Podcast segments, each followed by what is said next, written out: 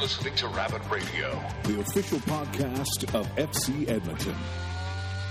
And we're here. This is Rabbit Radio, the official podcast of FC Edmonton. And we're at the first round sports restaurant in downtown Edmonton, ready for a bang up show. Episode 7. It's episode 7. I feel very Olympian. I, I, I think the Olympics are on, so we're all feeling kind of Olympian.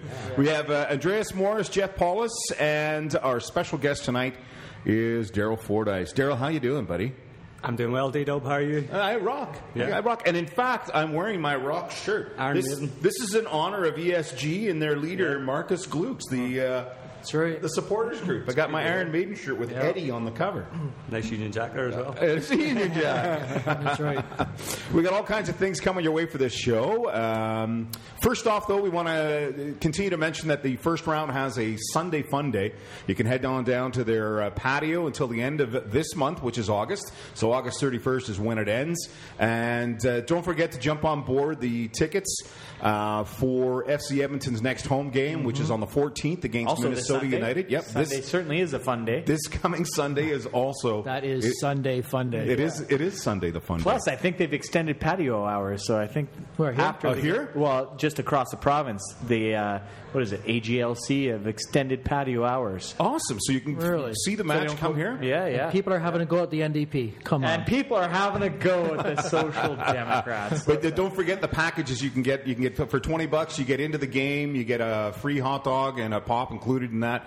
Uh, it's always fun coming down to an FC Edmonton match. Anyway, um, going to get things rolling with Mr. Fordyce right away. We're going to bang right into uh, the life and times of Daryl Fordyce. yeah, you ready for it? I'm ready for it. Where are you from? I'm from Belfast, Northern Ireland. Where? Belfast, See, I'm just winding you up now, buddy. the, the greatest country on earth after Canada once I get my permanent residency. Once you get that, well, No, that's, but, gonna be- yeah, but that's a good question. I mean, Yeah. uh, you're you're shooting to become a permanent resident of Canada. Yeah. How soon does that? Or what's the process been first? Um, the lawyers just filed in the the application. I just got an email yesterday, Uh-huh. and that's all in. It's all done. Um, there was a few things missing out on my behalf, and I filled it in, and it's all set. So it looks good. Ha- Has the lawyer given you a time frame? He did, yeah, didn't he? He gave me, was it 48 months it could be? Not 40, four to eight months. Okay. Yeah, Yeah. I think you're going to fall into the six month category Yeah. here, and probably get it around January. Is what we're hoping. For. Yeah.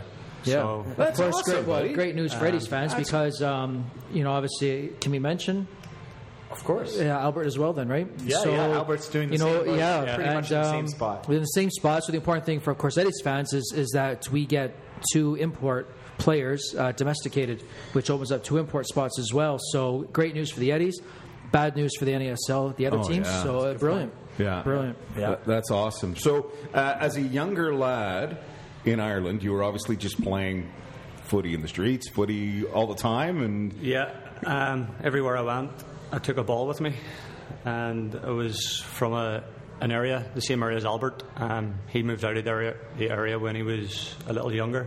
His mom took him uh, to the outskirts of Belfast um, just for a better upbringing. Um, but the area we came from is a place called Sandy Row, and it's quite a rough area in Belfast. Um, growing up, there was a lot of riots, a lot of trouble going on, and but everywhere I went, I took a ball and, and just kicked it around with me, dribbled down to the shops, kicked it against the walls, and and that's all I done all my whole childhood. When you say trouble, Daryl, this actually means something. You're not just saying the word trouble. There's trouble. Yeah. Trouble actually means something in Northern Ireland, Yeah. right? What is trouble? The trouble was the Catholic and Protestants fighting against each other, and most of the time, someone would go into the area, it would cause a little fight, and then most of the time it would, end up the rats with the police and the army. It was never against each other, uh, because the police and army had to intervene and. You know, and it, it was bad for the area. It was bad for it. It happened all out Belfast, all out of Northern Ireland, and it, glad to see it's settled down a lot now. I was now. just going to ask, is it getting better? yeah, it's got a lot better. That's good. um, you know, there's a lot of talks going on in the in the parliament and things. So it, it, the future's bright for the country, and uh, the sportsmen in the country are doing very well, along No with kidding. the golfers, the boxers, even the, the soccer team. UFC fighters. Ah, Yeah, he's from the uh, south. he's from the south, That's but- right. He's from the south. We, we have our own yeah, boxer. yeah, I'll take that back. Yeah. We'll, uh, we'll give that one a miss. So you go from taking a ball everywhere, kicking it around. When did you finally sort of get in with a club, or, or were you always at a young age? Did you pick up and get in to a, a local club of some sort, or how did that start for you? I started playing for the, the boys' brigade. Okay. Um, it's sort of like the scouts sort of thing. It's called the Boys Brigade. The boys' brigade. Um, you had the boys' brigade, you had the girls' brigade, and it was in a church. And all you done was you played games in the church, and I think it, it was a way of getting you into um, getting you into the church at a young age. Um, but yeah, I started playing uh, football for them, and and there was a scout called Joe Kincaid, who's actually he was the Glasgow Rangers scout at the time. But he had a boys' club in, in Belfast called St Andrews, and that's a team that me and Albert both came through. And he spotted me there and, and asked for my phone number. I gave it, um, gave it to him, and he called my dad, and things just went from there. I was seven years of age. I joined Wow. the, the, the under nine, the under nine team. Uh huh. So I played until under under 13 um, when I was 11, but I ended up stayed at under 13 for like three years. Uh-huh. Stayed at Is that just because group. your development? Uh, what's the word I'm looking for? Uh, it, it uh, stalled. No, uh, the the coach, the guy Joe Kincaid, the team I was playing with was with Albert's team, and they had a really good team. And the year below didn't have such a good team, so he held me back a year to make that team stronger. Okay. Yeah. And then the same thing happened a year later, and the the third the third time it happened, the team that I played for, um, I'm the only professional player that came from that team, whereas the team that I started with, Albert's team, I think there was maybe six or seven professional players. Is that right? that Wow. That age group. Wow. Yeah, there's a stat. Now is that is that professional all over Yeah. Great Britain or just in uh, just in Ireland? Um, just all over Great Britain. I think there was they, they done an article from our boys team, and there was 86 uh, with St Andrews over. I think it was a course of maybe 15 years at ran for. Uh, there was 86 professional players. Wow. I mean, you're talking Steven Davis plays for Southampton, Northern Ireland's captain, played in Albert's team. Chris Brunt plays for West Brom. Uh, Keith Gillespie was the first one to come through. Came through at Manchester United. You know, so you've, you've got Quality players, yeah. Quality coming players. Do you guys keep in touch with these guys, or is it, is it that small of a community? Are you that close, or Yeah, or- it's it's the whole country is everyone knows everybody. Right. Um, I keep in touch with a lot of a lot of players. I actually play with Keith, or Keith Gillespie at, Glentoran. Um, you know, and he was actually. I spoke to him about. He told me a story about Edmonton before I even came here. No kidding. He was here with the Northern Ireland team, and I remember that, Canada. okay. Yeah, and yeah. He said he caused a little bit of trouble in Edmonton. He, yeah. I think he drove a golf cart into the, one of the lakes as well. Um, yeah, but he told me that story before I even came to Edmonton, and because I knew I knew of Edmonton, um, being friends with Asmir, Right. uh, who grew up here. So Yeah. That's how I got to know about Edmonton. And you Um, met him at Portsmouth.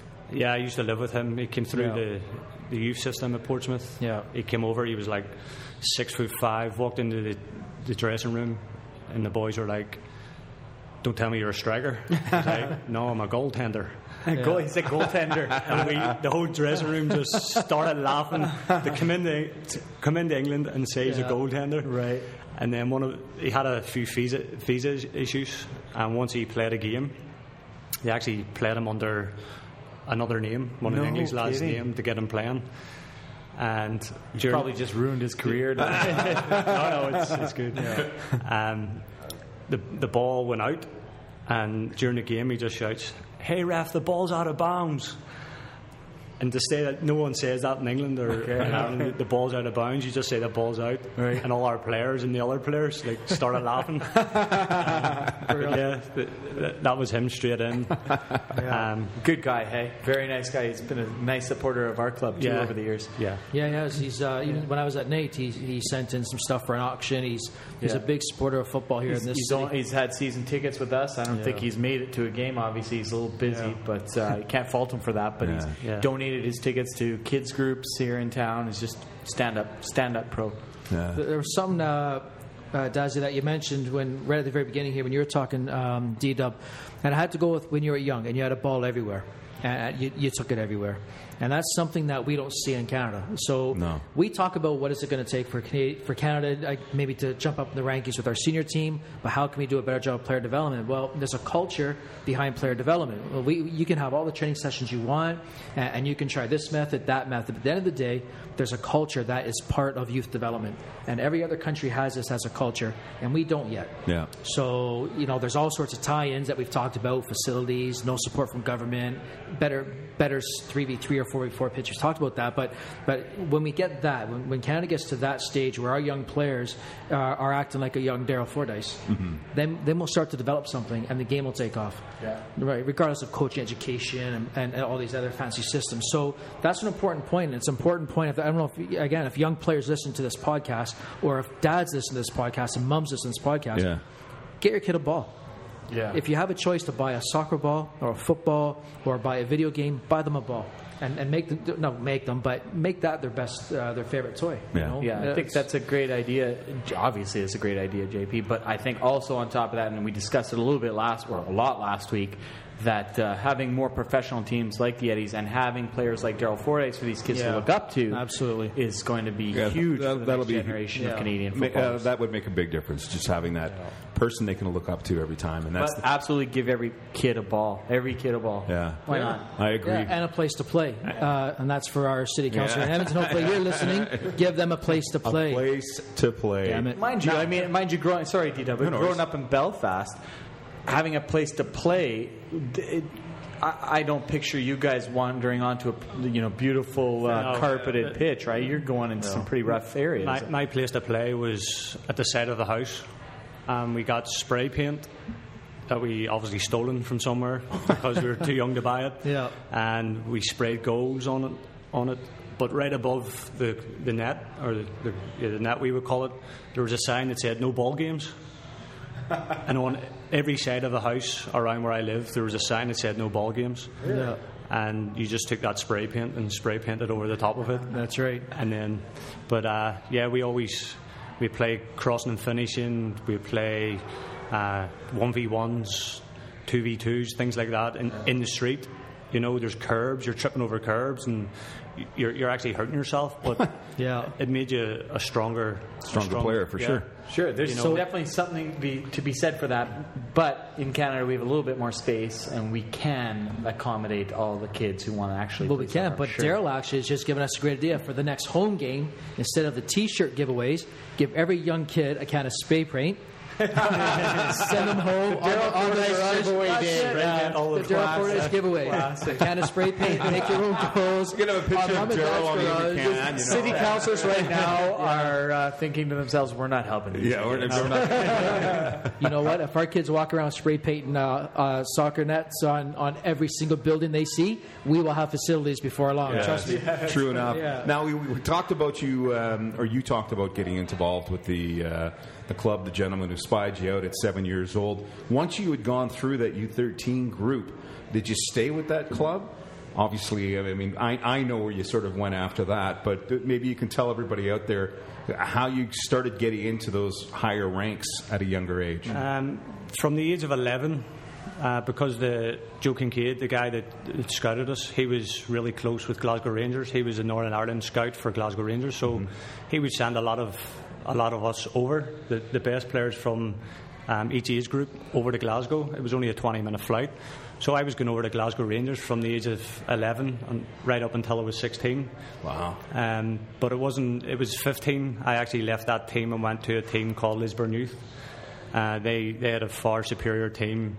It was just there was a lot more scouts going to their games because they were in a different league. It was a stronger league. Um, I, I played the first game of that season and we won something like 16 0 and it, it was just too easy. And it got to the age group, uh, the age when you're 15, 16, you need a lot more competitiveness. Yeah. And in order to progress, Yeah. and, and going into a stronger league uh, for sure helped that. And it, it was the first game I played, and the Portsmouth scout came straight over and um, spoke to my dad, spoke to me after, and a week later I went over to Portsmouth. Wow. So, so do they? So, so the Portsmouth in that situation, does Portsmouth scout go and talk to your manager at the time, or does he get to bypass all that and go directly to you and your old man? Oh, he just goes straight to me, Yeah. speaks with me and my dad, and and you arrange to go over, and it's just as simple as that. Um, but it was a big decision for me because I loved Glasgow Rangers. Um, I was there since the age of 11. I already had a, a contract, a deal that once I turned 16, it was my choice to sign the contract with uh, Glasgow Rangers. And during that time, I had Arsenal, I had Manchester United, Everton, Newcastle. You know, because Northern Ireland is such a small country, um, you have so many scouts in the one place. Right. And they're always coming to our games. So you might have had 25 scouts at your game. Wow. And they're, they're fighting over the best players. And, you know, Jonny Evans obviously gets spotted um, in the country, and Darren Gibson. You know, there's all these guys that went to different clubs. Um, but I ended up going over to Portsmouth. And I decided to sign for Portsmouth instead Why of did Glasgow you choose that? Why did you choose that over the Manchester United, the Arsenals, the Evertons? Um, I just loved going over to Glasgow Rangers. I was going away with them. I was over every two weeks. Um, I felt at home. I got to know the, the players there. I felt as one of the players. I didn't have to try and impress too many people, try and make a lot of friends because like, I was there for so for so long. And they would take us to Holland. Um, Dick Advocaat was the manager at the time, and all the young teams used to go to Hol- Holland and um, to play over there with the kids. It was, you, you know, you're playing against Ajax, you're playing against, you actually played Barcelona in the final once. To play t- against teams like that, and I'm not saying um, I wasn't going to play against teams like that at Manchester United or Arsenal, but you know, it was just I felt home at, at Rangers, and it wasn't until there was a guy called uh, Ryan McCann. He's from the area that I'm from. He was with Glasgow Rangers, and his brother's actually the Peterborough United manager right now. And his brother Grant went to West Ham, and he went to Glasgow Rangers. But he came back, and he, he just his dad said to my dad, "Look, I think it's best if he goes signs for another team because Glasgow Rangers they're a big club." They had a lot of money and they were bringing in a lot of foreign players. Right. And at the time, if you looked at the first team, you had Giovanni van Bronckhorst, Arthur mm-hmm. Numan, Fernando Ricksen. You had a lot of Ronald de Boer, all these Dutch players coming in, Right. top quality players. And, and he basically turned around and says, you know, there's a lot of good Scottish players, young Northern Irish players there that just can't get the opportunity into the first team. So that that was a, a big decision for me, and Mm-hmm. and plus Portsmouth just got promoted to the Premier League, which which was Right. good. That's Oh, right. that's a smart decision to make. There's um yeah, you know, there's a couple things I like when um I really like when, when we have players on here that have of course whether you grew up playing just you were born in, in the UK or Europe or have, or have played there because obviously Ledge has been here and he's played in Europe. So so it's great when you guys uh, make your comments and I, I try to pull some of these things out that that also address some problems that we have here in Canada. And uh, the one thing you said was that so all these scouts are at all the games, uh, and you're with whatever junior club or whatever it is that you're at. Now, when one of these scouts comes in for you, they go right to, to you and your dad. They Yeah. go to the family first. Now, when that when that kind of handshake happens, and, and you're so now you've agreed and you're going to go to Portsmouth. Uh, the current club that you're on, so some of the youth clubs or, or the junior clubs, uh, whatever, whatever, can't think of a way to call it, but but that youth club that you're on, do they put up a fight? Are they happy for you? Do they want you to go? Do they want you to stay? How, how does that? Do they want money for you? Yeah. What, what Um, happens in that situation? It's a little bit changed now because you have the the Irish League have got academies the whole way down the age Right. groups. Whenever I grew up, there was the Irish leagues didn't have the Irish leagues went from under sixteen. Right. So that was the the age where you either signed for an Irish League team or a Premier League team, mm-hmm. a team in England or Scotland. So the players that didn't go across the water stayed in Northern Ireland and signed for an Irish League team. But now you have all the academies which try to hold on to their players now and they're Right. looking money for them.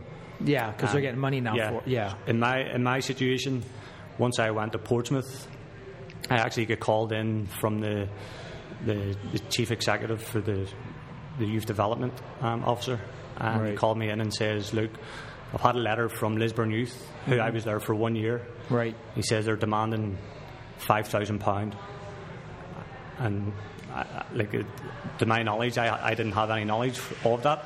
Right. And I just says, he says, we're going to send them 40 Premier League footballs, which at the time they're 80 pounds a piece.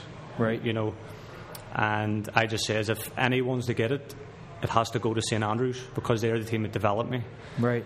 Um, the reason I'm in Portsmouth is because I signed for Lisburn Youth and the scouts see me in that game. Sure. But the, develop, the development Yeah. came from St Andrews.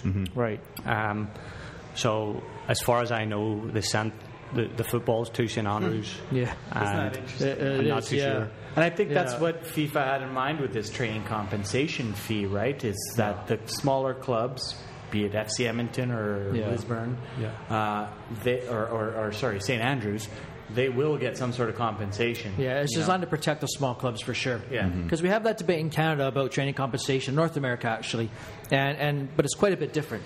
You know, and, and I'm all for training compensation certainly, and but the difference here in North America is that our young players in the in the youth club system here they pay for their development. Whereas overseas, the clubs are paying for development. It's free. Exactly, uh, Daryl. It's free. So, so they've already paid. So these kids, they're paying for a service. So if you're, for me, and this is how I feel. I'm not speaking for FC Edmonton, Yeah, yeah. certainly. Um, we always acknowledge and give credit now to the youth clubs that are developing players that come into our program, and they For do sure. a great job in Edmonton. But on the bigger picture, when you, some people talk about training compensation, Mm-hmm. well, these kids have paid a pretty good price for their training Yeah. because they pay their registration fees. On top of that, now clubs charge technical development fees. So they're paying for it. If you're paying for a service and you get that service, well, once you've paid for that service and have gotten it, you don't pay for more service. No. Nothing else is required. So that's the difference in when we talk training compensation in North America versus Europe. It's apples and oranges. Yeah. 100%. But You, you- oh, I was just. Yeah. Is that your finished No, no, your thought ahead, there? no. I was just going to say we need to take a break. Do we? So, uh, right. Daryl, this is awesome. We're going to continue on with uh, Mr. Fordyce here uh, with more discussions. Uh, you're listening to Rabbit Radio, the official podcast of FC Edmonton from the First Round Sports Restaurant in downtown Edmonton. We'll be right back.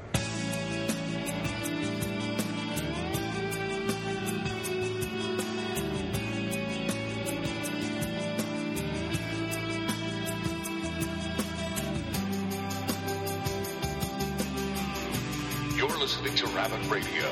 The official podcast of FC Edmonton. And we're back here live at the First Round Sports Restaurant. This is Rabbit Radio, the official podcast of FC Edmonton. I'm here with uh, JP, Andreas Morris, and Mr. Daryl Fordyce, striker extraordinaire, playing for FC Edmonton now. Um, earlier, the last uh, before the break, we were talking uh, about your own career and uh, how things got started, where you ended up, and so far we're at Portsmouth now. And just run us through a bit of your career from Portsmouth uh, forward. Um, straight away from Portsmouth, I, I left school in Belfast, and a month later, I landed in Portsmouth with Mark Wilson, who currently plays for Stoke City. We landed, and within 20 minutes, the minibus was waiting outside for us. We get on the minibus. I actually went with my Glasgow Rangers training kit, and we were down on the beach pre season, and they run us into the ground. so pre-season for the first three weeks was tough. We slept like straight after training the whole way through. But no, it was just a reality check. If you want to be a professional footballer, then this is the, the hard work it's going Yeah. to take. And um, wh- that's what my dad told me once I spoke to him on the phone. I says, "Look, this is really tough," and he just says, "You got just got to dig in and stick with it." Um, but yeah, I was with Portsmouth for four years, and and I almost made a I almost made a debut in the Premier League. There was the manager at the time was Alain Perrin, the French guy, and there was two games left of the season. The week before, the first team just got um, safe, so they, they weren't going to get relegated. Um, they were clear from the relegation zone, and the the first team manager phoned the youth team coach, and because we trained at a different a different pitch Yeah. um, across the road. So he phones him and says, "Send me over your best young player. He's playing on Saturday." So he sent me over, and he just says to me, "Look, you're training with the first team. This is this is on a Thursday, and two days before the Saturday, the, the first team were playing uh, West Brom at home." And I walked over, and the manager says, "You're playing on Saturday. Um, have a good session." So, first ever time training with the first team. Like the players didn't know who I was. I, I knew every one of the players. Uh, we're playing a, a keep ball session, a little bit of possession, and the 15 minutes in, the ball comes to me. I take a touch out of my feet, I pass it, and one of the players called Andy Griffin comes in, a late tackle, catches me down the side of the calf and ro- rolled my ankle. And it's ligament job. I was in so much pain. Straight in the medical room, and on the Saturday came one of the, the other young players, got No. to play a guy called James Keene. Ah. He played on the Saturday, played the following week away to Wigan, and then he actually ended up in Elfsborg in Sweden. Oh yeah, yeah, yeah. Good, good club. In Yeah, Sweden. very good. club. And they just they were in the Champions League at the time. They made a bid for him for Portsmouth, uh, three hundred and fifty thousand euro. Wow. Um, Elfsborg actually played Linfield a year later. So I met up, I was at Glentoran at the time. Right. So he was in Belfast. I met up with him. And he just turned around to me and says, Yeah, they gave me a 350,000 euro signing on fee after tax straight into the bank account. Nice. Wow. You know, plus he was playing in the Champions League with Elfsborg. So, Yeah. um, but yeah, it was uh, the following year came. I was training with the first team, doing really well. Um, I was playing centre midfield at the time. The manager comes to me and says, "Look, you're the third choice centre midfielder." Um, there's a, there was a Greek player who was signed for two million pound. He says, "I'm just trying to offload this guy." Right. um, but he has to stay on the bench. The first team didn't get off to a good start. Harry Redknapp came back, took over, and there was three reserve team players training with the first team, and we were just straight back down in the reserves um, because the, t- the first team was in a bad way, and he and he had to get a lot of players in. You know, so he brought a lot of players in from Spurs, Pedro Mendes, Sean Davis, a couple of other players, and managed to keep the team keep the team up. Right. And it was once he came back, I realised that the writing was on the wall. You know, at the time up at Portsmouth, the chance was with the other manager, Alain Perrin. Yeah. And then after after Portsmouth, I went to Luton Town on trial. Mm-hmm. I went to Cyprus with him. Kevin Blackwell was the manager, and we played a game out there. On the way home in the plane, he says, "I'm going to give you a two-year contract." I, I was like, "Oh, great!" They were in League One at the time. Mm-hmm. Came in for training the next day, and he turns around and says, "I'm sorry, I can't offer you a contract. The team's getting into administration. Oh. I'm leaving today." Unbelievable. So then, Oh my God. the se- You've had no luck, man. no, so the, the season was starting in a week's time. I needed a club before everyone signed all their players. Teams usually use up a lot of their budget then. Of course. So, so it's Yeah. tough to get a get a contract somewhere. And it was the Glen the Glentoran manager at the time was Alan McDonald. He was my under twenty one assistant manager at Northern Ireland, Mm-hmm. and he's um, he's a big legend in Northern Ireland. And he asked me to come, but for me, Glentoran was one of my biggest rivals. I, I supported Linfield, and Linfield and Glentoran, it's like your Liverpool, Man United type, Right. Rangers Celtic type Yeah, thing. Yeah. You know, so it was it was tough for me to play for a team at the other side of the city. Um, but the re- the reason to choose him was because of the manager Alan McDonald at the time, and and it went on from there. Did you have to answer to any um, media questions about how could you betray Linfield in this in this way? Did that did that ever come up? Did you get adversity from the fans and the, and the media? Um, a few of the Glentoran fans, once they found out I was from Sandy Row, I was a Linfield fan, they didn't take to me. Right. Um, but I got off got off to a good start, scored Yeah. a few goals, and they They forget started- about that yeah. real quick. You know, it, it was just a few problems in, in the local bar back home. Right. Um, you know, some sometimes like my dad's in the bar and the highlights are on TV, and someone would make a, a little remark, things like that. And, Sure. uh, Yeah. You just have to forget about it and move on. But Yeah, yeah. no, I eventually signed for Linfield after Glentoran, which it was a boy who dreamed for me Yeah. to play for, for Linfield. Sure. And that's, And- where, that's where the Gaffer song. Wasn't it Linfield that he saw you playing? Well, it was actually uh, it was at, on it. Well, it was Joe Petroni oh, okay. that that found Daryl. It was Joe Petroni that initially. So so Colin went in. Uh, I'm not sure how the identification happened, but it was Joe that really initially had sent Colin to Ireland oh, okay. um, to, to see Daryl play, and then he happened to see Albert playing at the same time, which is how Albert got involved. But but he was there just to kind of really validate what Joe what Joe wanted uh, wanted to see in, in, in Daryl. So yeah, that, that's how that's how Dazzy came to oh, the club. okay, great.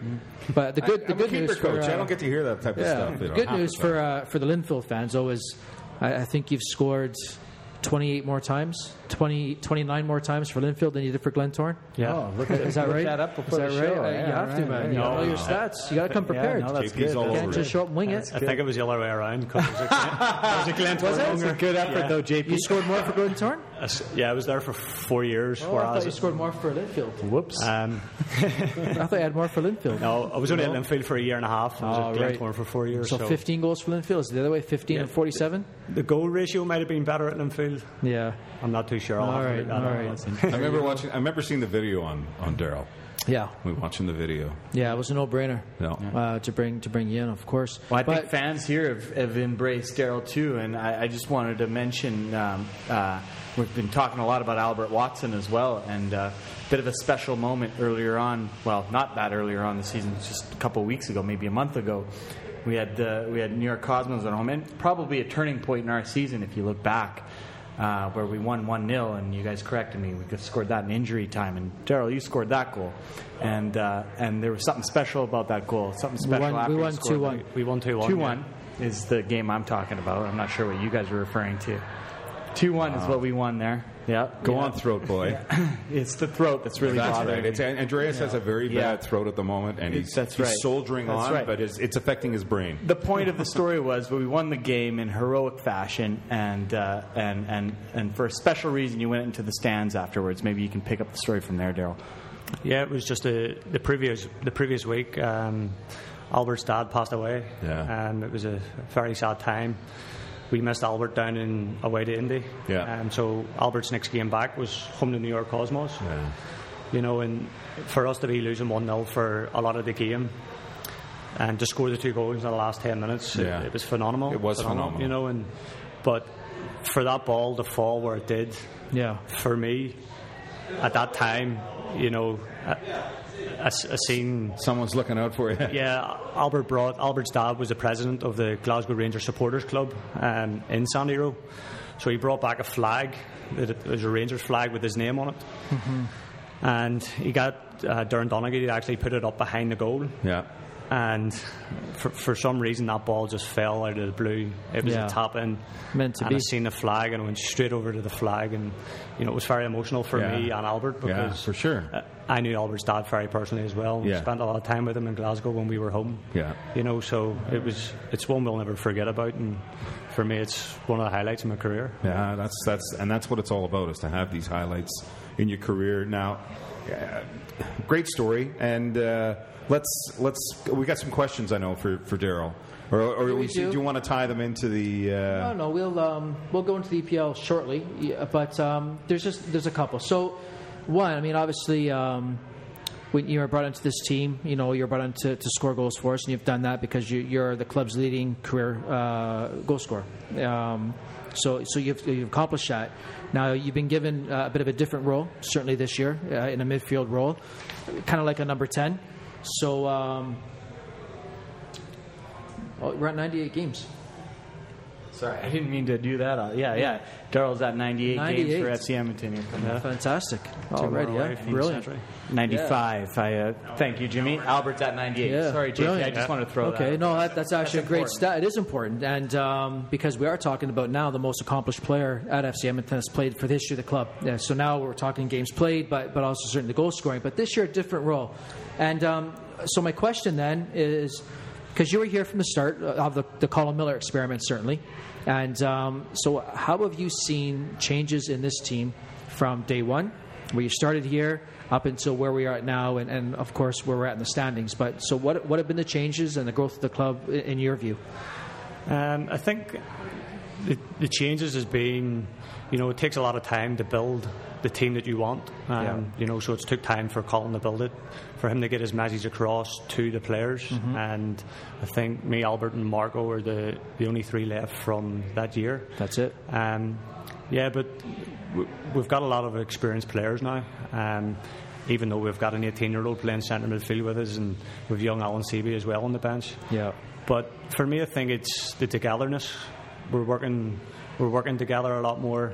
Um, no one's getting on each other's back on the pitch, whereas in previous times, someone didn't like a certain player, they wouldn't pass them the ball or they wouldn't cover a run for them. Right. But this year it's different. Um, we're covering for each other.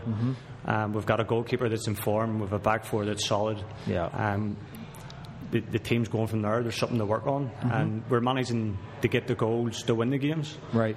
You know, in previous years, we've got to the 70th minute mark, and you felt that you had no energy left to mm-hmm. go on. You know, so I think we're getting into games fresher, and I think we're being a little more, a little bit more patient. And I think Yeah. a big factor, especially at home, I know we've always been good at home, but this year we've been tremendous at home, is the fans behind the goal. You Yeah. know, you, you Yeah, think brilliant. You think the many goals that we've scored in that net Yeah. towards the end of the game. Yeah. You know, and, and, and for us to go and celebrate with them as well. So you can't put your Yeah. finger on one thing. What is the difference? It's just it's a building process, and you always have to continue to get better. Right. Um, it's for everyone. If if you stay still, then you'll be you'll be left out or you'll be let go in, in any organisation wherever course. you are. Um, each organisation has to keep progressing and getting better, and, and Yeah. that for a young player as well. Mm-hmm. Um, whenever I was going over and trial the teams, you were told you have to be better than what they have. You can't be just as good. That's right. You have to be better because they're taking you from another country. Instead, they can take a player. So once you're there, the youth coaches always told you you have to keep getting better. Mm-hmm. You have to keep improving. And even at my age now, at 29, like, I'm always looking to improve to get better as well. And as long as you keep improving, then working together, working hard, and, and, and you have a plan, then if it comes together, then you, you don't look back from there. Yeah, because I got to say, Daz, you, um, for me, you know, for me at FC Edmonton, you're probably the the person, not just the player, but the person I enjoy talking tactics with the most. You know, I I think you've got such a good mind for the game. So, so some of our conversations, certainly on the tactical side of the game, have been brilliant. And um, and I've learned a bit from you as well. Yeah. You know, just some of the halftime talks that we'll do about how the teams are playing, but whatever. But so on, on the tactical side of the game, do you see any improvements in our team tactically Yeah. this year that have made a difference? for sure. Um, I think it was the, the first first two years we were playing a 4 4 2. We were going away to teams in Florida and getting exposed in the midfield. Yeah. Um, you know, so I think that's why the 70 once the 70th minute mark came, you were a lot of players found themselves tired because you're chasing the ball a lot more. Now we have players in the midfield and at the back who can keep the ball well, um, all throughout the team, along with Tommy up front who holds the ball up so well. Um, so I think tactically, as the games this year, especially as the games went on, with the experience, with the information we're getting from you and Colin at half time, we've applied that into the second half and we've took things on board, app- applied that to the second half and came out stronger for most second halves this year. You know, so we've went with a, a three-man midfield and when we changed the three-man midfield, I think it was two years ago, That's maybe right. two and a half years ago Yeah. um, there was a, a completely difference, and we started winning a lot more games. Yeah. we were even tougher to beat, you know. But That's right. going to say Indy eleven play a four four two, and they won the league, you know. So I think we played to their strengths. I Yeah. think Indy eleven played to their strengths. And the teams that are not doing too well are not playing to their strengths. And Yeah, I think fair point. I think that's a, a big thing to do is to, to play to your strengths because if you have players out of position all over the place, you take, for example, example Manchester United under Louis van Gaal. You know, I'm a Manchester United fan, Jeff, and Yeah. you're a Liverpool man. Yeah, but, we'll, we'll get to that, Desi, Yeah. in the EPL uh, preview coming up. but, but he would play a lot of players out of position, players that are uncomfortable That's in right. certain areas of the pitch. Yeah. You know, but every player in our team this year, for most part, we've had almost the same 11. Um, Leicester City won the won the league with almost the same 11. Exactly. you, you obviously have to freshen things up as games go on, as thing, things change. But Yeah. for the most part, we've had a, a solid base. The back four has been That's right. very the same, apart from Eddie Edward leaving. But you know, in terms of tactics, coming in at half time, we get the information from you, we get the information from Colin, and with the experience in the group, we understand straight away Yeah. what to do in the second half in order to beat the opposition. Yeah, no, brilliant. which is good. We're going to take another break here. Um, great stuff, Daryl. I'm happy to have you here. Thank you. I'm happy you brought me I'm- back some I'm alcohol from uh, Puerto Rico. Yeah. Yeah, you missed that, baby. You Oh, missed that wasn't out. in the locker room today. no, you Brought you weren't. some home from Northern Ireland. You did. Yeah, there you go. There you go. Um, we're going to come right back. We're going to get right right into the EPL. All that stuff's happening because the EPL is happening this coming weekend as well. Plus, we'll get to our NASL roundup. All of that when we return. This is Rabbit Radio, the official podcast of FC Edmonton.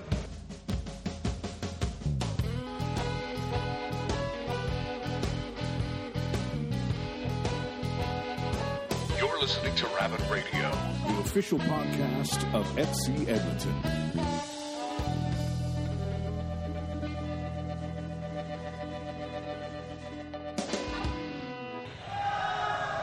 Hey, we hear screaming in the background. Something good must have happened. This is Rabbit Radio, the official podcast of FC Edmonton. I'm here with JP Andreas Morris and our special guest today, Daryl Fordyce. And um, we've been having some good chats so far. We're going to continue on. You know what's happening this coming weekend? Aside from a great FC Edmonton game, the EPL gets fired back up. Yeah, I, it's, it's almost like it just ended. It feels that way, I guess, because of Euros and stuff. it's It- so it just- exciting. it is exciting, and I, I, I'll be uh, I'll be honest, as I've just told you guys off air, that uh, I, I haven't really been following the It news. snuck up. It snuck up on me, man. Like I can't believe it's starting this week. Yeah. Yeah, well, you're you're an Arsenal supporter, so the off season probably has just vanished on Just you. kind of drifted into the That's events. right. Well, we lost a couple yeah, the, players. the rest the rest of the of our teams are actually working in the off season. well, well, let's get into it right away. I know, I know, Daryl, you've been following it really well, and so have you, JP. So, guys, have at it. Well, can I can I start off with a question for Dazzy? Yeah, you you start off with your question to Daz. I'm just curious. So, what's more impressive, the number of Premiership titles or the number of European titles? Ooh, I'll, ha- I'll have to bring it back to the big banner that Liverpool had once. come back, come back when you've 18, was it? oh, that's right. Fair enough. Fair enough. I know. I think I was in '94. I, I've actually, um, But yeah, European titles are tougher to win. yeah. Um, just 'cause You're going to give me that? I'll give you the European. All one, I'll give you the Premier League side. I've got to say, actually, I was I went to um, I went to a Carling Cup semi, and it was uh, Derby County versus it was the second leg, Derby County versus Manchester United, about six seven years ago now, probably. And uh, second leg was at Old Trafford, so got tickets, went there with Graham Woods, Serge Teixeira, and Randy Kozak, and uh, so you're there. We went to a fishy right out front, and, and obviously you've been there, Dazzy, and but all the different stands and selling all their all their shirts and everything. And there was one shirt that I saw, and I still laugh to this day about it because obviously Liverpool being a being a port city, and it says what is what is the only ship to not to not uh, sail from the from the Liverpool and the Premiership, of course. Fair enough. So, yeah. You know what? For, for on so many levels, I don't think I've ever been more excited for an EPL season. Yeah. And uh, both as a fan of the game and also as a student of the game, because m- when you look at what's happened now with the EPL and some of the managers that have come into the Yeah. EPL, so many different styles of management, so many different styles of play, and, and as a student of the game, to sit back and watch how these games are going to play out, manager versus manager, tactics versus tactics, and this game for me is about tactics. Yeah. I got to say, and uh, and we're going to see the best of the best employing the, or employing theirs. So uh, it's exciting. Yeah, I think that's a good point for that, and I'm also excited to see what. Although I'm not a fan of the team, but certainly the player is what Zlatan Ibrahimovic can do for Manchester United. Yeah. Certainly done well so far for them. I'm just excited to see him with Mourinho as well. That's uh, Well, they're in love with each other I too. know, Like, I know. Just a match made in heaven. I just think it's going to be a, it's going to be in love with themselves more, for but now- then love each other. For separately. now, and then at some point when uh, Mourinho asks Ibra to sit inside the 18 and defend, we'll see if that love affair Yeah, still. right, Uh, Be the driver. See how that goes. Good point. yeah, Zlatan has to drive the bus this year. yeah. Well, that's uh, it. Sure is, uh, you know, a great thing to see it all starting back up again. Like I said, it was. It just seemed like Euros are finished. I mean, Dazzy, I mean, obviously you must be excited because you've had the most high profile signing um, of of the last, well, ever. I mean, this is the most Yeah. expensive signing in history. And Paul Pogba, you can see the quality that he brings. And, you know, if, if the team had kept him in the first place, they wouldn't have had to splash out all the money. Yeah. But you've seen him in the Euros. Technically, so gifted, strong, both feet. Yeah. You know, he can pick a pass from 60 yards. He can score a goal from 30 yards. And, Mm-hmm. you know, f- for me, he could possibly be uh, the next thing to Zidane. Um, Yeah. I'm not sure if he'll reach that standard. I'm not sure if many people could reach that standard that Zidane Certainly. reached But you know, if he works hard at his game, uh, there's no saying that he can't do that. How old is he now? 23. Oh my god! I mean, of course, as a France supporter, I mean, I- you know, I love Pogba. Uh, Yeah. Zidane, I've seen them play, and yeah, I mean, what a, what a good comparison that is right off the bat. When you put him in that same sentence, whether or not he reaches that level, there's a bit of a difference to his game. I I think, and where both players played, but yeah, I think he's got. Um, he certainly gives a presence to to your team's midfield, to Manchester's midfield that wasn't there the last couple of years. Yeah, as soon as Manchester United uh, lost Paul Scholes, they haven't really been able to to fill fill that space in the midfield. Yeah. Right. They've tried a number of players. Um, you know, Carrick's been a great servant, and I think he'll, Carrick will have a, a big part this year. Especially if you've Pogba, the presence that he has in there, he can take a lot of the load off Carrick and, and let Carrick stick to what his game is, is passing. You know, but Yeah. um, there is a lot of competition in there in the midfield, but there's a lot of game winners. You know, you've Zlatan can win a game from nothing. Pogba, Yeah, I- I know. um, Mkhitaryan, even Rooney. Um, Rooney hasn't had the ba- or the best last few seasons, you know. And Will he be on the bench or what? Uh, I was just going to ask that question, Jerry. Great. I'm glad you brought that up. I don't it's not think he even will. take not I even I not even he take the a piss question. But would you play him though, Dazzy? I think he's gonna right play as a now. 10. Would you play him? yeah? yeah. Oh really? But you've just signed. You've just signed. How do you how do you say his last name? Myth. Myth? Mickey Taryn. I Yeah, let's that's just call the him Mickey best. Terror. Yeah. That's the easiest way. Mickey Terror. That sounds what, like call, when I call Yeah, him well, Miller's he- uh, he- fishing exercises. yeah, today we're going to do the Mickey Terran. Mickey Tarrant finishing. But do you play Rooney over him? Really? I think Mickey Tarn, because he can play left, right, centre, I think he'll play on the right with Martial on the left, Rooney just in behind Zlatan. Yeah. I think that would will be the strongest. But until the games start, you see who's in form, you see who's Yeah. looking sharp, and you got to go from there. And you know, you you pick an eleven.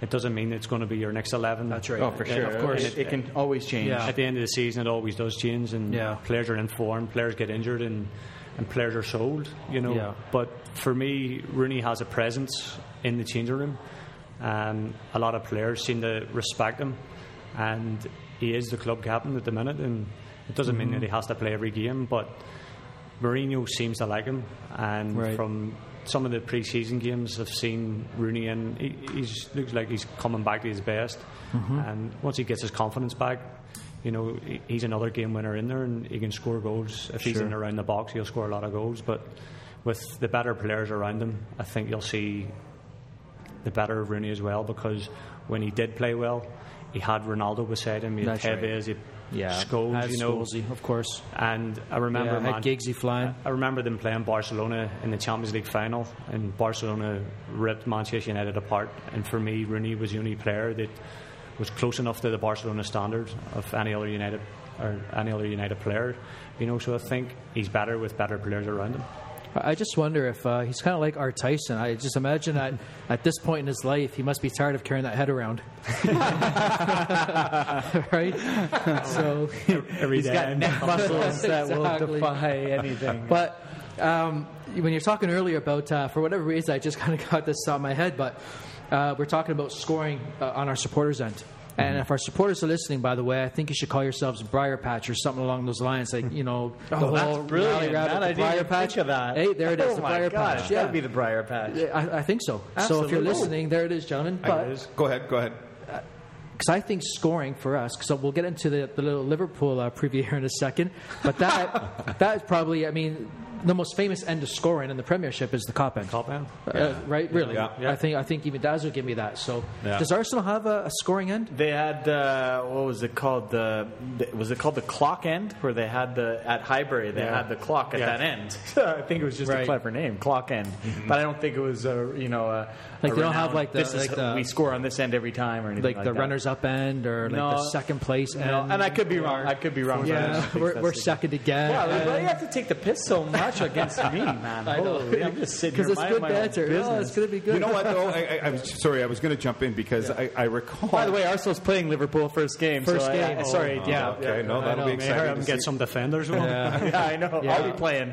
I was just I was just going to say that uh, on Twitter last last week I think it was there was a question what's up with the rabbit I don't know if you saw it as well Yeah, there was. Someone asked, what, Um, "What's up with the rally rabbit?" What the, I, I tweeted the an rabbit answer. I, I oh, did tweeted you? an Okay. answer to him, and you know what, Dre? Because Dre is the actual. Dre has been with this with this club since day one, so I think Dre should actually tell this story. Well, yeah, and, uh, and from what I recall, honestly, it's probably the story has gotten more grandiose along the years. But um, we were playing Montreal at Old Foote Field. And it was the first Old year, Foot right? Field. First year of FC Edmonton. Yeah, it was. Uh, it was 2011. Yeah. it might have been even 2010 or next. No, no, it was 2011. Yeah. 2011, and we were playing Montreal, and I believe we were losing. yes.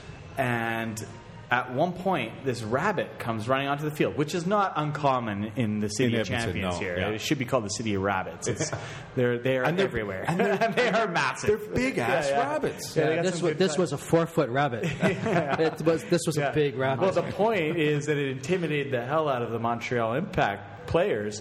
They, and I've never seen it before in my life, stopped playing the game to try and get the rabbit off the field.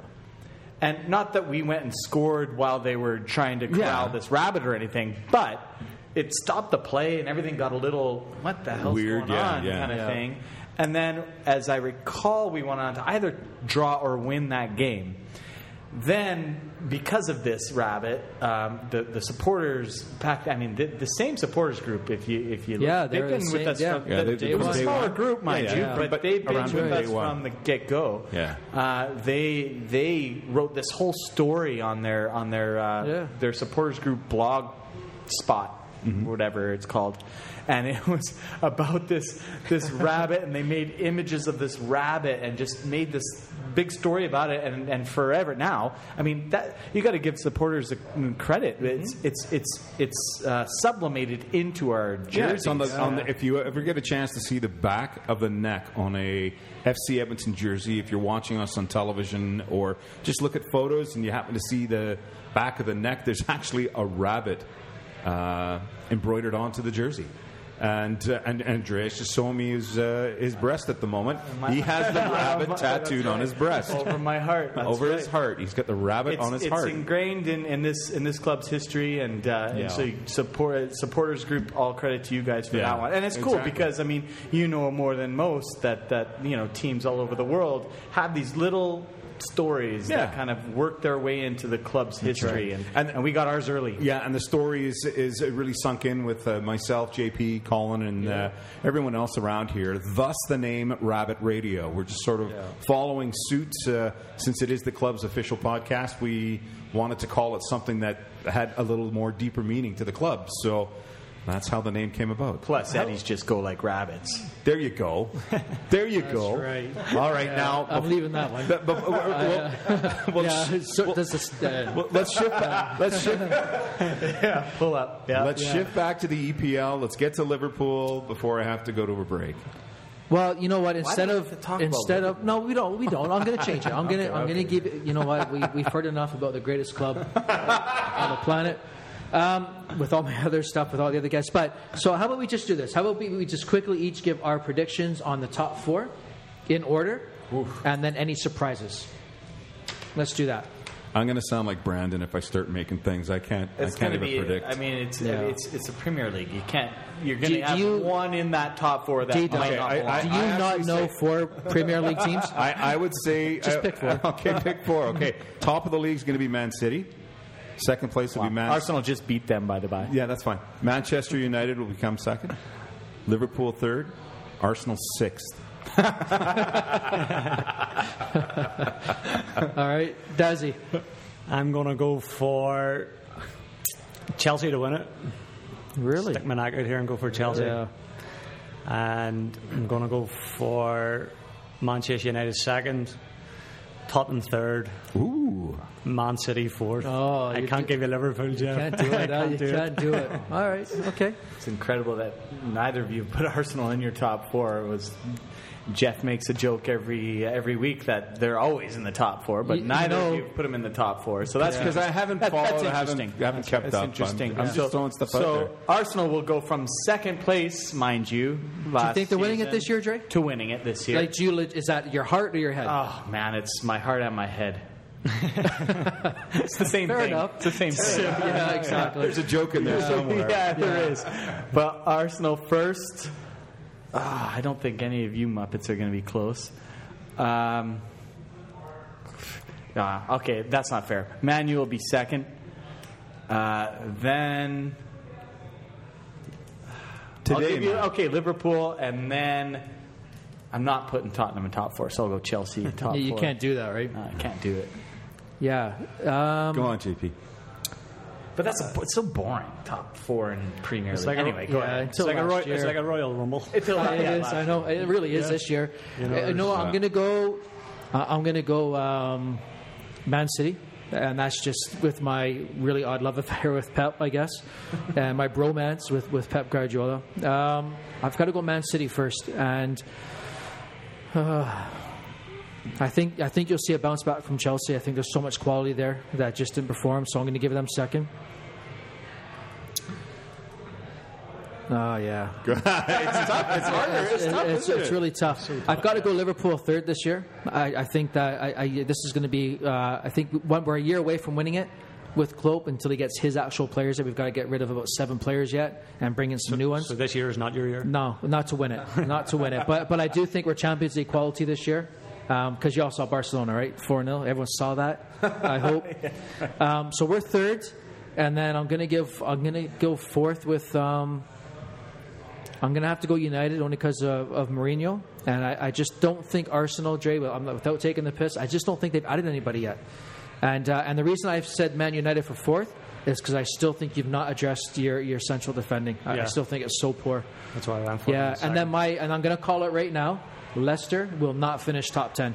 no. I am calling it. You're that saying top 10, Cinderella eh? story You're is top 10. over. There was no there's no sequel to Cinderella. Can't it was a one off. Yeah. and that's what it's going to be. Kante was a huge player. Yeah. And for me, Chelsea's defence last year Yeah. was normally solid, and Hazard was out of form, their best player. But for me, Kante and Matic, you can have Fabregas in there that will just strengthen up the whole defence. Yeah, you have a lot of experience in the defence still. And then I know.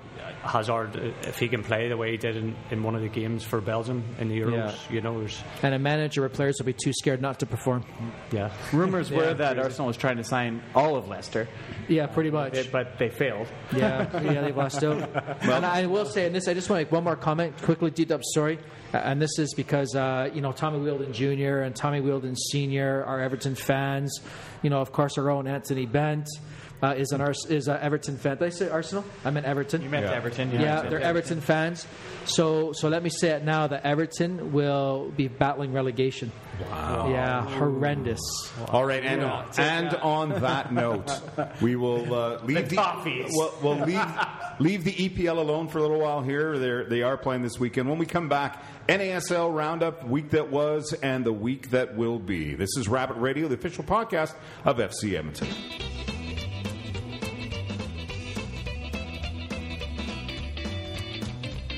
Listening to Rabbit Radio. The official podcast of FC Edmonton.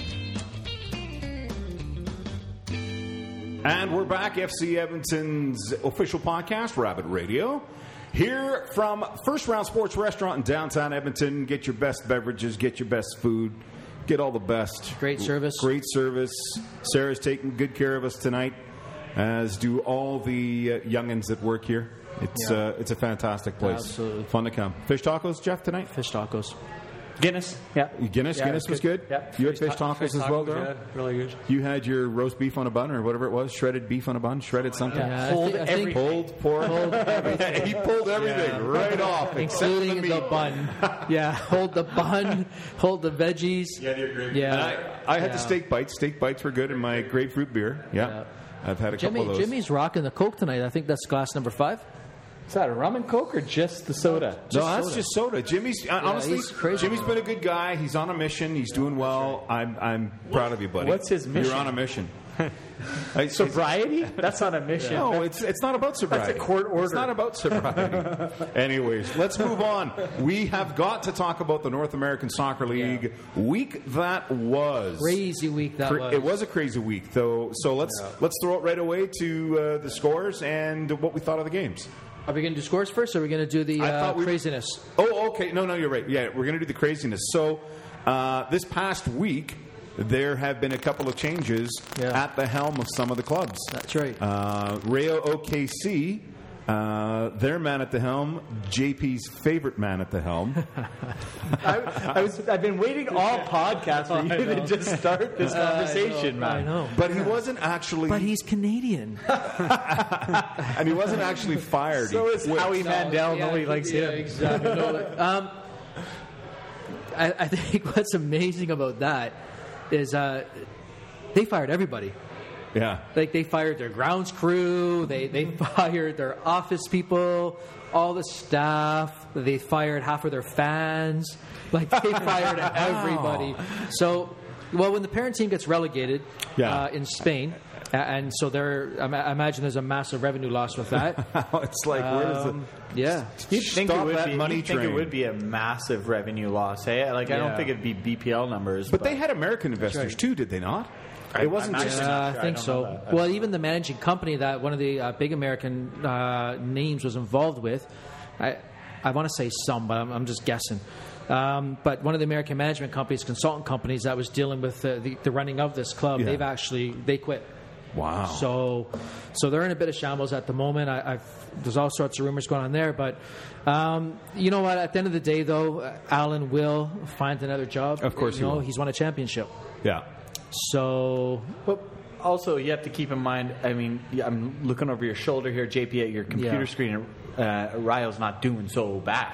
No, No, they're, they're, They're, in the, middle- they're middle in the pack. thick of it. They This are is in a the good thick of it. team. So this is strictly, like you say, this is strictly coming from the parent club. It Yeah, seems like. what are they? Yeah. Three points from the four points from the Yeah, top. I think the uh, the fact that the fact that Alen Marcina's not there anymore has nothing to do with what he's done with the team I this agree. year I because agree. they're playing good football. They're they're challenging for a playoff spot. Uh, they're challenging for the fall title. Yeah. They're challenging for a playoff spot. So this isn't a coaching uh, problem. No. not like the next No. one we're going to talk about. Sorry, but uh, this isn't a coaching problem. Th- Yeah. This is uh, this is a difference in philosophy with the management team that's come in from Spain on, apparently on visitor visas. So that's wonderful.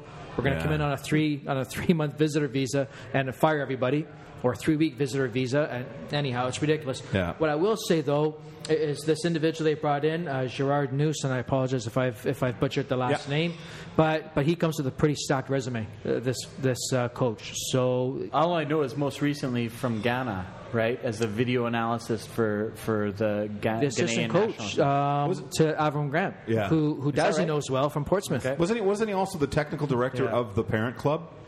Uh, he worked technical with their director? academy, takes of their academy. I understand. Yeah. Can I just say? Can I just get a quick question in to, to Daryl? Yeah, yeah, be my because guest. I, I've been Oh, is calling he him, still here? I've been Oh, calling oh, him yeah. Dazzy quite a bit. And do you want to do you want to explain where that comes from? By the way, because it's your fantasy it's your fantasy league team and our in our team league. So Dazzlers is, is the name you always use. But where is, so where does it come from? Um, it comes from playing golf with my dad's friend. Um, I have one good, I have one good round, and he started calling me the Dazzler. and ever since then, I've just renamed the, the fantasy There league. you go, the Dazzler. That's where it comes I love it. You, you know that there's going to be one of these tifos from the uh, supporters group coming out pretty soon with the Dazzler, Dazzler. and I can't imagine what the graphics going to look like. I'm not Dazzy, but it'll be good. Yeah, they used All to right. call me Bo- Bobby Dazzler or something. Oh, that's Uh, brilliant. he used All to call me right, that. all right. yeah, yeah. Um, okay, so then, so that's OKC, and, and again, um, but another vacancy's opened up. yeah, You know, Jacksonville. so Jacksonville. Jacksonville. Mr. Meola is Tostarino, Yeah, he's toast. Yeah. yeah. and that was a firing. That wasn't. Uh, no, that I'm- was a I'm straight leaving. up firing. That Yeah. wasn't a difference of opinion. from that players was that uh, have come from that club that I've spoken with, that's not a surprise at all. Yeah, it- it's. Not a surprise at all. yeah, I. But I don't think they've had a great history of of of, of really. I think it's like their fourth or fifth. staff It's like their fourth or fifth Yeah. manager. You know, there's all sorts of things that factor into it. It's, Yeah. it's whether that it's whether the players that are on that team that were already on that team fit the manager's style. It's, does the manager have time to mold the team into into their view? Because we've been lucky here, you know. And obviously, I was here the year before Colin came in, and I was kind of ushered into the, the assistant manager's job from Joe Petroni. So Colin was stuck with me that year. But but the fact that Tom has allowed Colin and then and of course myself to uh, do what we're trying to do over four years, uh, even though results weren't always great at the beginning, is unheard of. And, and maybe it's a situation sometimes where managers see the chance at a club to, to build what they want to build. And I, But, I, yeah. I, I have to say that if you if you're not given the opportunity to at least uh, be given a vision of a five year plan because it takes Five year plan. I'm telling Yeah, you, it takes you five years to change the culture, to change the players out, and to get people to start buying in mm-hmm. to the direction you want to go as a manager. I see. It- I see it takes time. shaking his head yes as well. I It's agree. just- You because agree, if you- does it? yeah. Because if you if you come in and you just start making changes and you're out,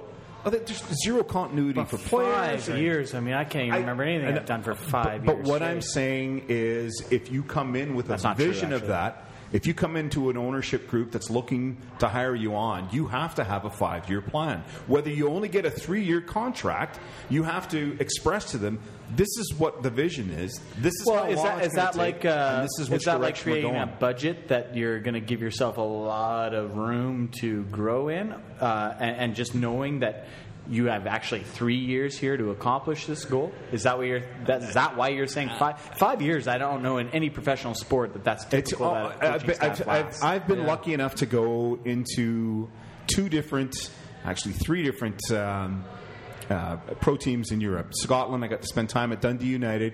I got to spend time at uh, where else? Southampton a little bit, and, and I got to spend some time in. Oh, in a lower Good league. memories, eh? just, no, no, no. I'm, it's just it's, I'm trying to think Rock and quickly here, and it's not happening. head, Yeah, yeah. it's All he's hearing the- shout it, shout it, shout it out it's the loud. grapefruit beer kicking in. Bottom line is, all the staffs that I spoke to, the gaffer came in with a five year plan. Right. That they wanted to, to mold, to, to change that first team and the players then, and then to try and structure it all the way down to your youth level so that you eventually, when you start bringing players through, they're all ready to play for that first team, or at least have an opportunity to play for that first team. I just think it's more on the on the. Uh, that's great coming from the manager. Your five year plan looks good. You plan on being here for five years. Does the owner have that same uh, mindset? And I feel like owners, generally speaking, have much more of an itchy trigger finger. at least we're seeing that in the NASL. There's not a lot of longevity in coaches other than Colin Clarke and Colin. You have to ne- be named Colin in order to stick around. Yeah. Well, I, I think you also have to have vision yourself and see, you know, uh, see it coming. And I know that the that Tom's own growth in this game and, and Dave Fath's growth in this game, as far as their knowledge base and stuff goes, That's a very good point. Has really uh, blossomed and become something. That's so they can they can see and understand the vision. And being good business people, eh, you're, you're bound to allow that vision to to prosper in, that- in that some makes We, we are, I mean, this society in general is an immediate gratification society. Totally, sure. Totally. A- and when ownership has that same mentality, then then what manager has a chance? So, Exactly. You know, you've got clubs that spend millions and millions of dollars on youth academies, Mm-hmm. but if your manager is if you're changing managers every year because they're not winning, they're not in the final four, they're not making the playoffs, then what manager is going to utilize that academy because you can't. Mm-hmm. Yeah. So so if we're talking about so again we've been fortunate here with, with the support of Tom and Dave Fath that we've been able to keep these jobs to the length that we've had them. Mm-hmm. But because of that trust from Tom and Dave Fath, we're also able to play, you know, a Shamit Shome for the minutes that he's played. You're, you're able to introduce some of the young players that have been introduced, like Allan Zebies and Milan Roberts in the past, uh, Hansen when he was here coming off the bench. But if you're if you're worrying about your job year in and year out, or in some cases in the NASL week in and week out, how can you possibly play young players? How can you possibly take Yeah. chances? No, you, you have to win games. And when, when that's the only mentality of you have to win now, uh, young players will never get a chance. And you know, it's odd because I, I read a lot of the forums and you know a lot of the fans, and whatnot, and, and you know some of the punters out there talk about, oh, he doesn't play young players. There's this, or no young players are playing. Well, no, you're in the business of winning games at this level. And when the managers always worrying about their job, then you understand why sometimes young players aren't necessarily playing as many minutes as you'd want. Yeah, Do you I, think- I, Sorry, I- go I was just going to say, I, I- I also think it takes time to put those puzzle pieces together in the right order. And sometimes you're hoping it happens quicker than it, Yeah. you know, sometimes does. Yeah. Uh, and and for those uh, coaches that just can't put that puzzle together after you know nine months. Uh, that's a different ball of wax. Yeah. Uh, but if you can start to see, and if you have that vision again, to see, well, yeah, and they're just missing this one element or this, it, it eventually comes together if you're given the time to, to, to work with it. I, I just have the sneaking suspicion, though, that something will change in the NASL specifically. I'm not saying North American football, but NASL anyway. And we actually come to grips with ourselves being a development league. And the priority being put on your academies and selling players on, moving them on to bigger clubs, um, bigger leagues around the world. Because uh, we just finished talking about uh, Rayo OKC having to get rid of all their uh, coaching staff, technical staff, everybody, uh, because we assume their parent club has been relegated and money is an issue. Yeah.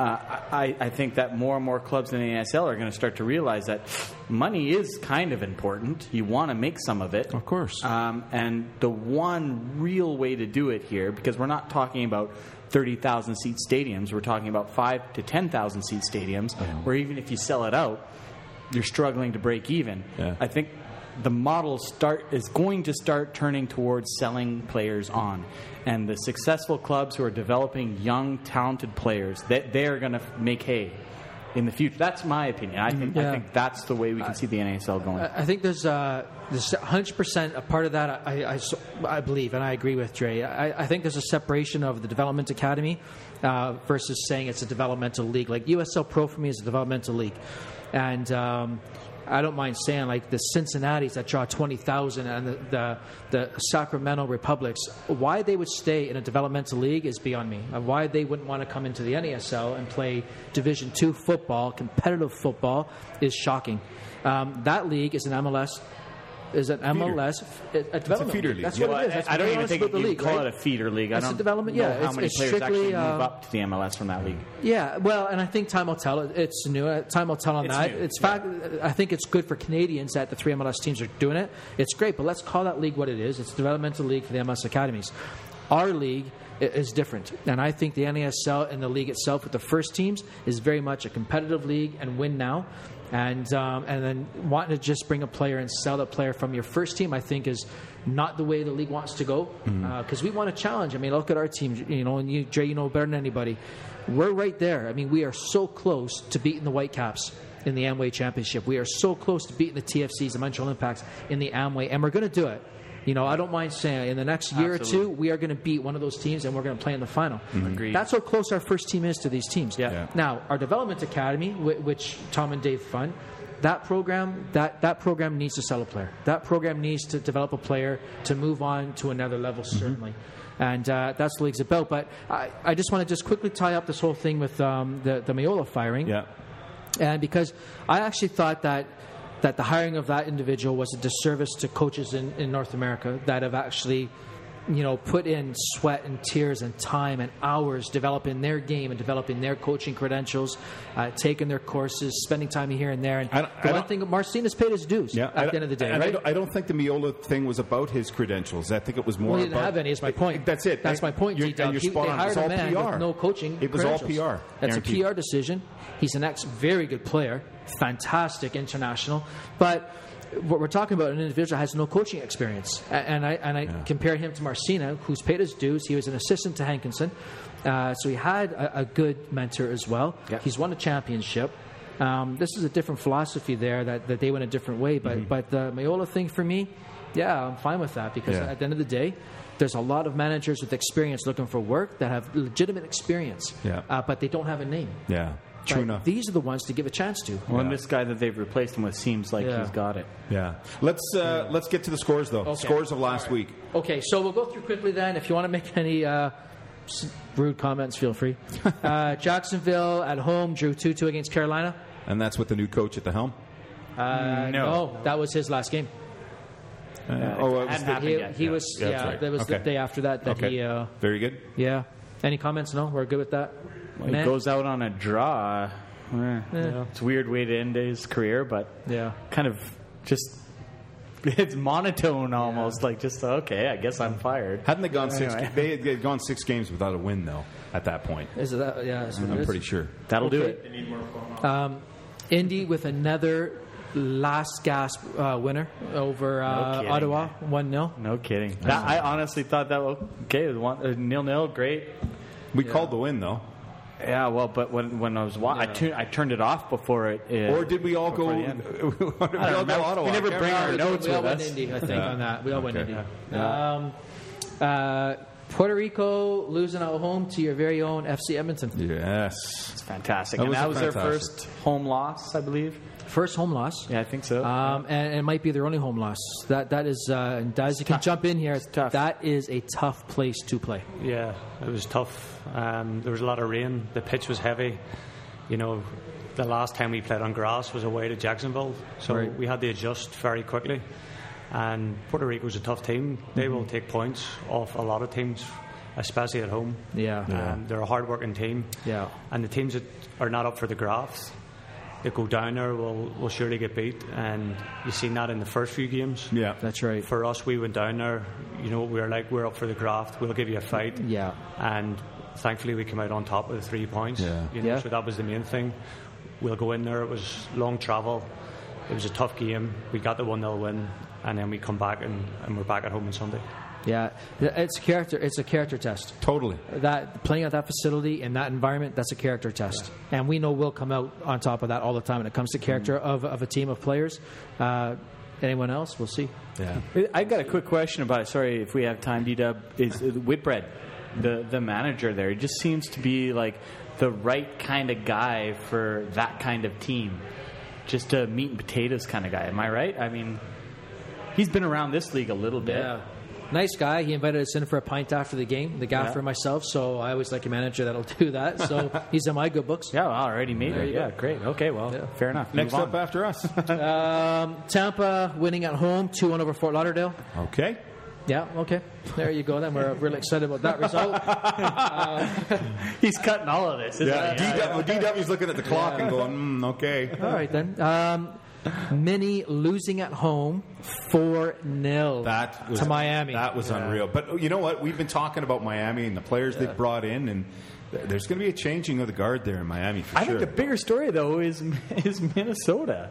they're they're they're so flip flop. They are inconsistent, like you wouldn't believe. For me, I thought they were going to be the team we were chasing this year. I thought they were going to. They're they're they need to make hay. Well, we've it- talked about it many times. we play we play them this weekend coming up, so it's that's going to be a that's going to and be they dog still might be that team. Yeah. Right? There's still a lot, there's still Well, a you're lot of football waiting for left. it to click in. Yeah. Yeah, they're a good side. You know what? They uh, we saw that when they came here and played us Oh, for sure.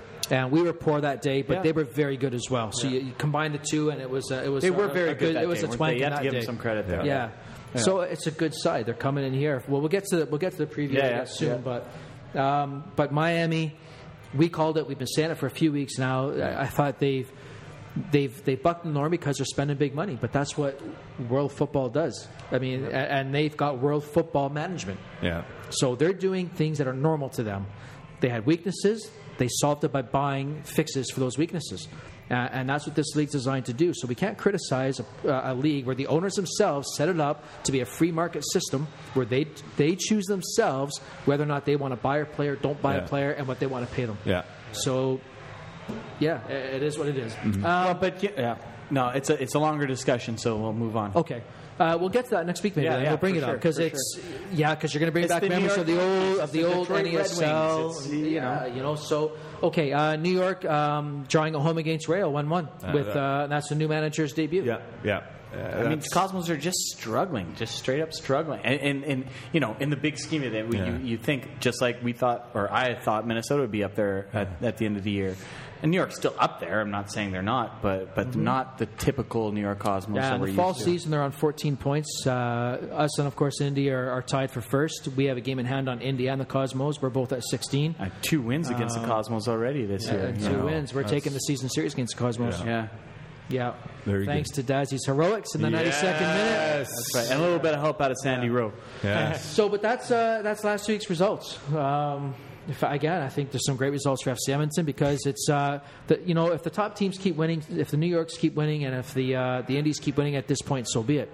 You know, but but can the if we want the Tampas and the and the Minnesotas and the and the Rayos for our benefits keep losing? Sure, Yeah. and you type over to the combine. I think you have it on the combine, and you see that we're creating a bit of a gap between the fourth place and and us, Yeah. right? Yeah. And we need that. You need that, That cushion. cushion. That cushion, That's I tell you, it always comes into play the very last couple of games of the season. Yeah. If Yeah. you don't have that cushion, Anything can happen. Anything can that's right. Then it's a toss of the coin. You don't want to get to that coin toss. Well, let's get right into the week that's coming up then. Yeah, and here's where you, uh, Daz, if you've not heard the show before, and you probably haven't, that's okay. Um, but uh, so here's where we, we'll make our predictions on the game. So you feel free to predict win, loss, tie. If you want to stay out of it, you can as well. So there's no pressure on you. We'll laugh at you. make But, uh. Okay, he's going to have a go. He's going to have a go. so Ottawa is hosting Jacksonville. Start with D Dub and work our way I'm, around. I'm going to go Ottawa Yeah, with this do, you- one. do you want to give a score line? Are you brave enough? I don't, you know, score lines just don't matter to me at the All right, moment. then. A win's three points, whether it's one 0 or. Okay, so you're going. Ottawa. Ottawa. I'll go Ottawa. Yeah. Ottawa. Well, he was going to throw a square out there. It's Ottawa at home, right? You said Yeah, that? yeah. Ottawa at home. At Ottawa at home. I, I just don't think the, the new manager in Jacksonville is going to have the reign on the guys yet. Not So- yet. So, No. uh, uh, yeah, I'll take Ottawa on that one. I'm going to go uh, draw. Wow. Zero, zero. Lackluster performance by Ottawa then. Just zero, zero. Okay. Yeah, Fair enough. The- the- yeah, zero zero. I mean, I think Ottawa has scored uh, in the fall season. They've scored seven goals in seven games. Um, combined, they've scored 16 in 17 games. I mean, I guess we shouldn't say a lot. Yeah, yeah. We've scored 16 as well. Move but, on, move on. Yes, next. yeah, but, but our 16 is worth 33 points. Ah. yeah, Ottawa's 16 is worth uh, 18 points. So, sorry to bring that up. Uh, New York is hosting Tampa. Oh, man. Should be a good one. I, I'm It's gonna, supposed to be a good one. I'm going to say a draw on that one. I'm going to go for a New York win. Are you? I'm going Tampa with Joe Cole putting the team on his back. Okay. I'm going to go tie. A draw. Yeah. A tie. A draw. Two draws. Yeah. Two draws. Yeah. How's that Okay. fence feeling, eh, boys? Carolina is hosting uh, Puerto Rico. Hosting Puerto Rico. Hosting. I, I'm going Puerto Rico in this one. Yeah. Yeah. Yeah. I think if Carolina have a few of their players back, Yeah. I would have to fancy Carolina, but I'll go for a draw. Okay. game. Is every game going to be a draw this week? I'm going Carolina. I picked one draw. Okay. Yeah. Get out! that was loud. Um, oh, edit that. Edit that. The sound dials down. Yeah. Um, yeah, I'm going to go Carolina. I mean, they're a good team at home. That's Very right. good team at They're a good team at right. home. That's yeah. right. Uh, Indy is hosting Rayo. I, I- I think there's going to be a little bit of uh, residual in the Rayo camp, so I'm going to go Indy. Okay. It's I'm not, not- like I'm you're not- taking the underdogs there. I'm not actually sure what you just meant by there's a little bit of residual in the, uh, over the camp, but I just meant from, good. from Marcina leaving, everyone. Yeah. I'm sure players in their locker room are going to be thinking, "What the hell's going on here? All these guys leaving, everyone's been fired. Yeah, we got a new guy in here, but they drew the first game in New York with the new guy. Eh, we'll see." I like how JP's trying to convince you that no, he's he's picking the same team as you I'm are. just looking at the, I'm just looking at the clock. Go ahead. Yeah. Yeah, I'm going to go for an easy win for Indy. I, uh, I'm with uh, I'm with those two on this one. JP. I'm going Rayo. What? Yeah, I am. Take a chance. Get out of Yeah, I'm going Rayo. Take a chance. Take a chance. Take a I, I chance. think I think Rayo's actually. change your I, I think Rayo's got a decent side. Yeah. Yeah, I think got a decent side. So if they can figure out how to play Too against much the, news. uh, too much 1960s news going on on and about them. I think it's. If you can figure out how to play against the 1960s 4-4-2, you'll be all right. Uh, terrible. And Uh, Miami's hosting Fort Lauderdale. uh, Well, Should we talk about their new signing? there Yeah. go. Good Good. segue. segue. so Fort Lauderdale has just signed a, an Italian international. Yeah. Well, he's not actually. Um, The current. he, he is uh, Brazilian born, Okay. uh, but he's played in, in Italy his entire life. Mm-hmm. Was he, uh, did he play for the? Uh, yeah, he, he played for their. for the he has did. one cap for Italy. Yeah. Yeah, one Okay. cap. Yeah, uh, Amore.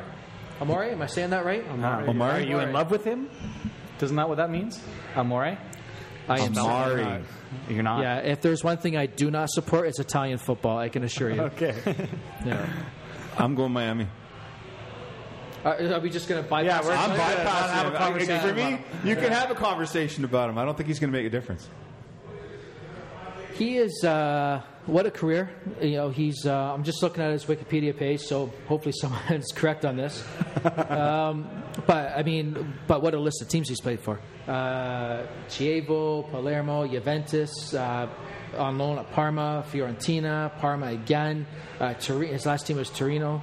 Um, I mean, 90 career goals for Chievo, 52 career goals for Palermo, 71. Oh no, that's appearances. That's appearances. I take all that back. Yeah, he, no big deal. He's nothing. no, I'm he's actually scored. Oh, no, he's got 23, 23 career goals for Palermo, 17 goals for Juventus. But we're talking one of the top levels. I mean, it's probably what the eighth best league in the world. About that. Wow. One of the top ones. But for me, he's in for a shock if the game's at Miami with their pitch. Yeah. They haven't got a very good Yeah. pitch. And, you know, he's been playing in nice pitches his whole career. And Yeah. once he steps foot on that pitch, if it's his first game, then, you know, he's in for a bit of a shock there. You know what? Uh, That's right. there- there's- People are going to be chipping at him. Yeah. big There's an, adju- an uh, adjustment uh, period for all the guys when they come in new, especially when they're coming from Europe to here. I mean, I know it was adjustment for you, right? Coming into Yeah. North America, Yeah, everything's was- different. Food, everything. Sure. So- You're staying at a hotel for the first two weeks. you know, Exactly. you can't get your life straight yet. So I think just the pace of the league, the, the athleticism of North American football, it And the becomes kind of a physicality track of it too, The right? physicality of it. Yeah. There, there's some serious physical specimens at play in North American football. Yeah, agreed. and that comes from their college days and the, the emphasis on weights and agreed. yeah. So did you did you say who you were going I'll to go for Miami. Yeah, yeah. After all, after Miami all that, it's well. Miami. It's Miami. after all that, it's Yeah. Miami. Yeah, yeah. The 36 year old Amore is uh, who scored one goal since 2014 is probably not going to make a difference in this game. Okay, well, but we sure did talk Probably score a about hat trick now. Uh, and then the final game, of course, is us hosting Mini. I am us. Going FCE on this one, obviously. No prediction on this one for Yeah, me. I No prediction. Yeah. Oh, I'm predicting it. We're going to win. No problem. I don't predict either. Uh, what I do predict is a fantastic game. You've I think it'll be a good game. You've got a too. team that has that has drawn and, and, and lost its last two games uh, versus a team that uh, that got spanked by, by Minnesota. They're the only. I mean, they're the last team to beat us at home, and they, they embarrassed us at home. So we owe them something in this game. I know, I know the players, Daz. You certainly you guys are talking about it, thinking about it. So what a game it's going to be, Yeah. and hopefully fans pack the stadium to support number Yeah. one, a first place weekend, team. man. Come out and weekend. this is. I mean, we talk about Ottawa being a derby, but for me, Minnesota's a derby. Yeah. they're closer than Ottawa. Yep. For us, this is for me Yeah. the derby. And let's And, you and know, the let's- supporter groups tried to start that. You Well, we know. had it, the flyover, the flyover The cup. flyover cup. So if Let's- we uh, we need a win here to have a chance to get that. Uh, let's and, and uh, as you said with pack on the stadium, uh, friends and family packs, twenty bucks gets you into the game. Can't beat that, Hot you know. dog, pop, the enjoyment of the game. The you just can't being beat part of that it. for, for professional sports in this city. not at all. You cannot So- come close to beating that. Let's fill the stadium, guys. Let's come, Come on, on. down and on uh, and and see us play. It's a it's a fantastic outing, a fantastic. Daryl day will wave to you in the crowd if you show up. He I'll promises. sign autographs for you after the game, take pictures of everything. There you go. Five thousand people in the stand. Yeah. You wave to every single one of them. Yeah, he'll date your daughter. Whatever, whatever you need him to do. Oh, wait, Tina so might have something to say about that. easy, relax. Easy, That's just jokes, Tina. oh, hey, by the way, just quickly, Yeah, fire away. uh, small world, but my mom's family is from the same city that Tina's from, the same town. Wow, Get out of here. Yeah. There you go. Yeah. that's pretty cool. Oh, that's very cool. So there you Um, another s- small little note: Daryl bought me rum uh, from Puerto Rico, but I've already mentioned it. But I'll mention it again because rum's just a good thing. You're just doing that to rub it into Jay. Yeah, what's that about? Jay just wasn't here this Drake, morning. Drake What got his whiskey say? in January, was it? There you go. December. No, Whiskey in Albert January. brought me back something from Belfast just recently as well. Yeah. Wow. But thank you, Daryl, for your contribution. No problem. It's your turn next, but And on that alcohol Haven't been home note, since. That's, uh, we're going to wind things up. This has been another great edition. Daryl, I want to thank you for coming down here, buddy. Thank it's you, uh, always fun to have you on board, and uh, hopefully we can get you out here again sometime. yeah, anytime. Just give me a shout and I'll be here. for Andreas and JP, uh, and thank you all for listening. Remember, tweet in, uh, go on Facebook, um, talk to us about questions. people you want to see on, visitors want to see on, um, all that kind of stuff. People are pointing the finger at Jimmy in the corner there because I forgot to mention him. Jimmy's been drinking Coke all night long, and Jimmy's he's peed three times. He's gone, he's gone to the washroom many times. Jimmy's also been glued to female beach volleyball. Oh, yeah, we That's have- why he's not paying Beach- attention beach to us. volleyball in the background. But uh, as I'm saying, folks, fire in the questions. Fire in who you want to hear uh, and and see on the broadcast. Um, we are now available on iTunes as well. Thank you, Um, iTunes. So you can just type in uh, FC Edmonton on iTunes, and the podcast will pop up. You can subscribe; they're free. Um, and you can rate it too. You can rate the what you thought of the podcast and whether we're being, you know, true to ourselves and true I to you believe we're guys. 11. We, we go to 11.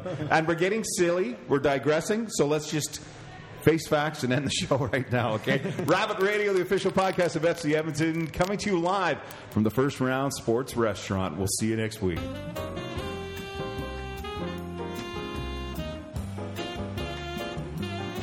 You're listening to Rabbit Radio. The official podcast of FC Edmonton.